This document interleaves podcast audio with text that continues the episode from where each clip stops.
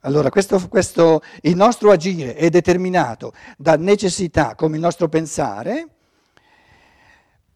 quindi questo materialismo, il nostro agire è determinato come il nostro pensare, è la massima del materialismo. Vede soltanto, soltanto processi materiali, deterministici. E questo materialismo fa, eh, eh, comporta due sviste fondamentali del pensare. La prima svista è che non vede, svista, quindi non vede la libertà di spiriti sovraumani all'opera nella natura e ciò che noi chiamiamo leggi di natura è un comportamento libero da parte loro, di amore alla libertà dell'uomo, e la seconda svista è che non vede, dicendo il nostro agire è determinato da necessità come il nostro pensare, non vede, quindi, ehm, eh, come dire, ehm, disco, no, non vedere qualcosa, come si dice in italiano? C'è un'altra parola, in tedesco c'è. Um, no, non, ve, non, vedere qualcosa. No, ma nel vedere, nel vedere. Com'è? Eh, la, com'è? Sì, la svista. Il verbo, il verbo non c'è. Vabbè, non c'è. Com'è? Com'è? No, no, no, no, no, non è travisare. Svede, svede. La svista è lo svedere, proprio non vede.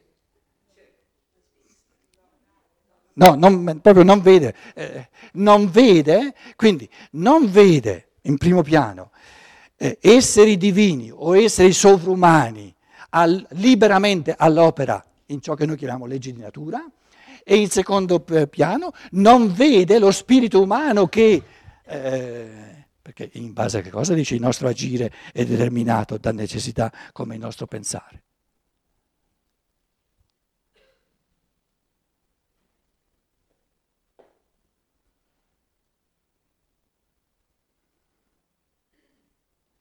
Un'enorme svista in questa affermazione. Svista. L'essere umano, in quanto perlomeno potenzialmente capace di gestire liberamente i processi di pensiero e i, pro- e i processi volitivi, viene proprio non veduto. Non viene veduto per nulla. Certo che è possibile, però non al 100%, eh, ma è possibile a certi livelli, in un certo senso, per una certa percentuale, è possibile all'essere umano, siccome è libero, di omettere, di essere lui attivo nei processi di pensiero che altrimenti gestisce il cervello e nei processi volitivi che altrimenti gestiscono i muscoli.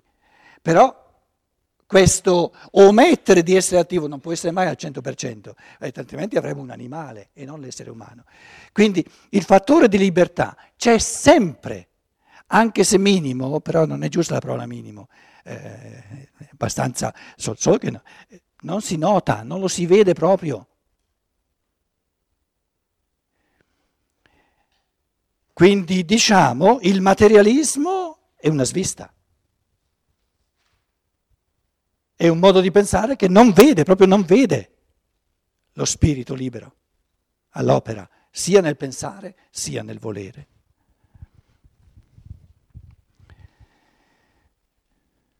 Chi afferma il nostro agire è determinato da necessità come il nostro pensare, ha con ciò stabilito un concetto che è applicabile solamente a processi materiali, ma non all'azione né all'essere all'azione, diciamo, di uno spirito, né all'essere di uno spirito. E se pensasse il suo concetto fino in fondo, dovrebbe pensare per l'appunto materialisticamente. Vede soltanto processi di materia, nei quali vede soltanto determinismi di materia. Se non lo fa è soltanto per quell'incongruenza che così spesso è il risultato di un pensare non portato alle sue ultime conseguenze. Spesso si sente ora dire che il materialismo del secolo XIX è scientificamente superato. Non è vero, l'umanità non è mai stata così materialista come, come oggi. cento anni fa, oggi ancora di più.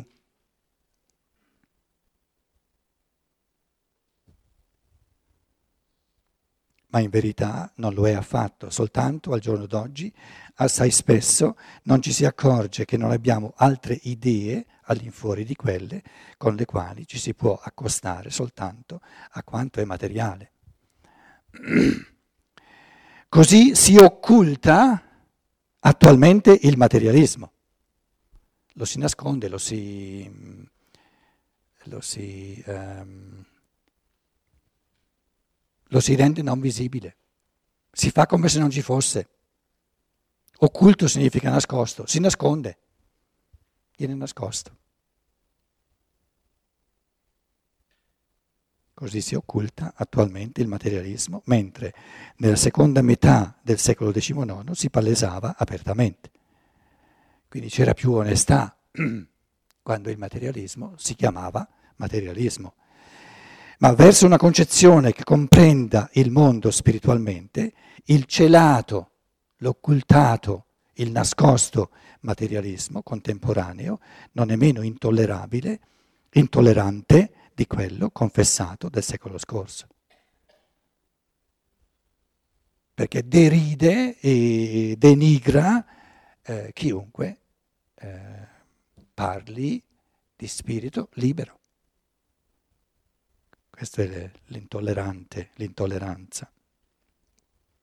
Solamente esso inganna molti uomini, i quali credono di dover respingere una concezione del mondo che tende alla spiritualità per il fatto che la concezione delle scienze naturali ha ormai da lungo tempo abbandonato il materialismo.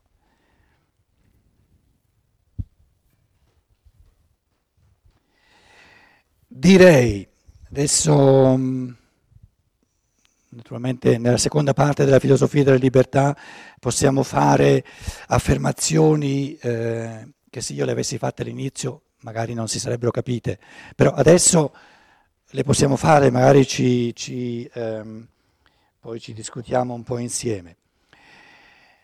Il superamento del materialismo,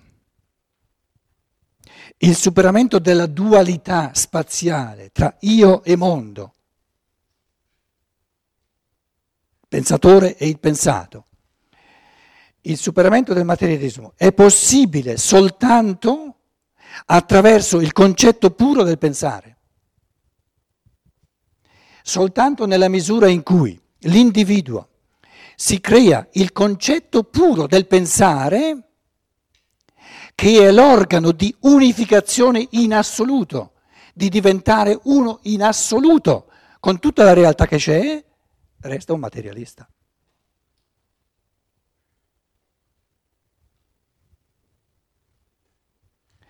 La maggior parte della spiritualità che, che, che, noi conosciamo, che io conosco anche in Germania, è puro materialismo, perché non pone alla base il concetto di pensare puro, dell'attività intuitiva, creatrice del pensare.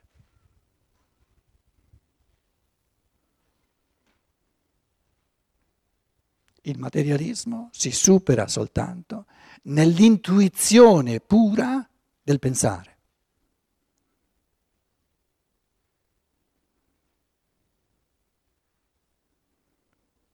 Al di fuori di questa intuizione pura del pensare resta un qualcosa di esteriore a me. E questo esteriore a me è il materiale, è il materiale del mondo. La cosiddetta materialità del mondo.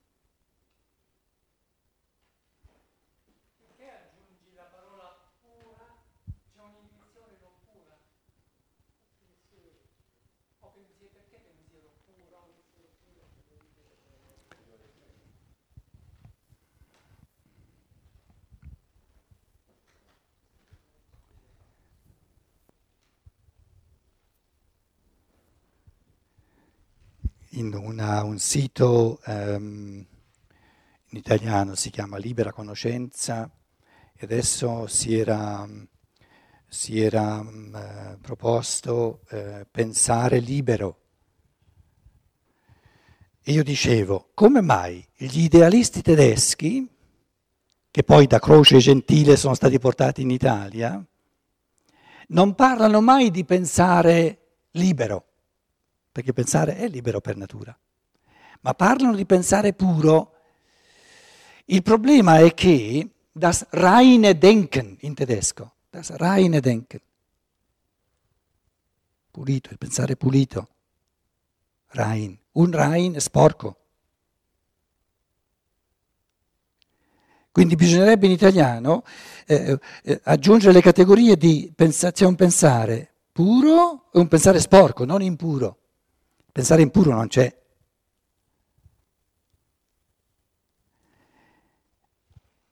Quindi la tua domanda chiede, ma com- perché questi idealisti che sono stati prima della scienza dello spirito, la scienza dello spirito fa passi eh, molto più, più avanti, però sono stati quelli che hanno portato il pensare senza percezione nello spirituale al punto massimo che si possa raggiungere. E parlano non di pensare libero, per pensare, se pensare è libero per natura, però può essere impuro e parlano di pensare puro.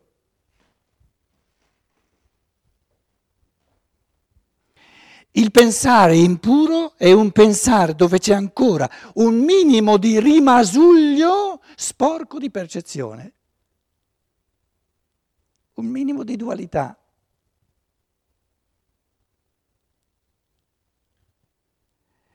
E questa impurezza nel pensare è la paura di diventare io il creatore del mondo. Perché tutti i poteri costituiti per millenni hanno cercato perché l'io non emergeva più di tanto, eh? ma comunque hanno fatto di tutto per tenere l'uomo eh, bravo perché hanno visto, si sono resi conto che c'era questa aspirazione sempre crescente a diventare come io pensante il creatore del mondo.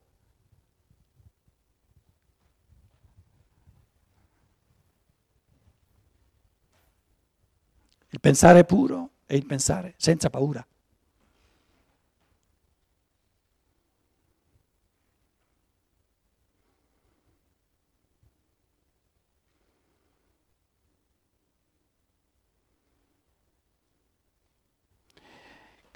Allora, nel, quando io penso il concetto puro di triangolo, quindi puro, puro significa senza nulla di non essenziale, perché ciò che non è essenziale è, è, è impuro, offusca il concetto. Quindi questo offuscamento è impurità, lo adombra, lo rende sporco. Invece, se io ho un concetto dove c'è soltanto l'essenzialità del concetto, il concetto è puro.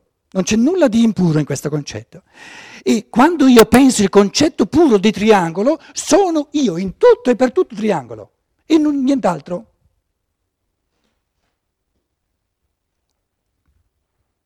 E la paura di fronte a questa vertigine ass- di creatività assoluta del pensare rende il pensare impuro e ci sia attacca a qualcosa che non è essenziale. E ciò che non è essenziale è sempre un frammento di, di percezione.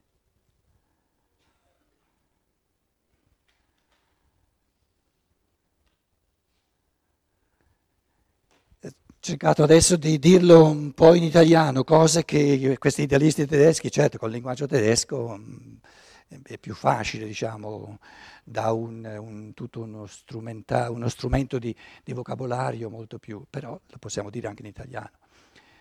Um, anche perché l'italiano, tra l'altro, è stato arricchito da, da, dall'idealismo che, che, è stato preso da, da Croce Gentile.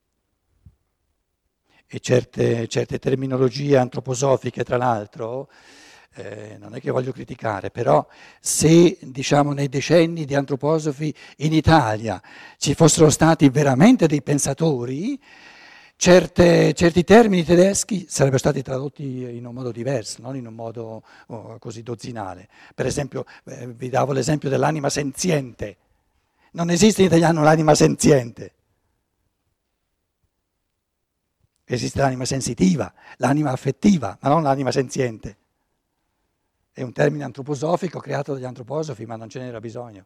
Se, se, prendiamo Rosmini, Antonio Rosmini, mi pare che ve lo dicevo già, è quello che ha portato, eh, tra l'altro portando eh, oltre, andando oltre a un Tommaso d'Aquino che ha scritto eh, in latino, è quello che ha portato il linguaggio italiano, ehm, il linguaggio filosofico della lingua italiana, al massimo di distinzione e sottodistinzione.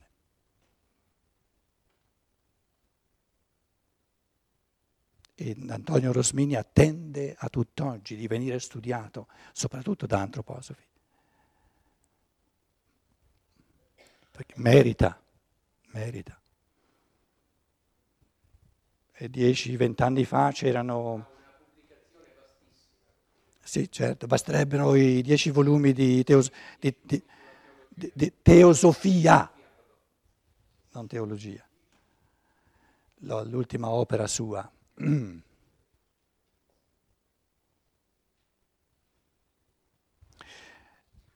Eh, qual era stata la tua domanda? Voglio riprendere il filo.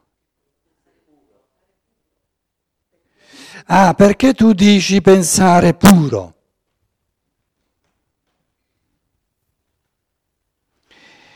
Perché se non è puro è materialistico.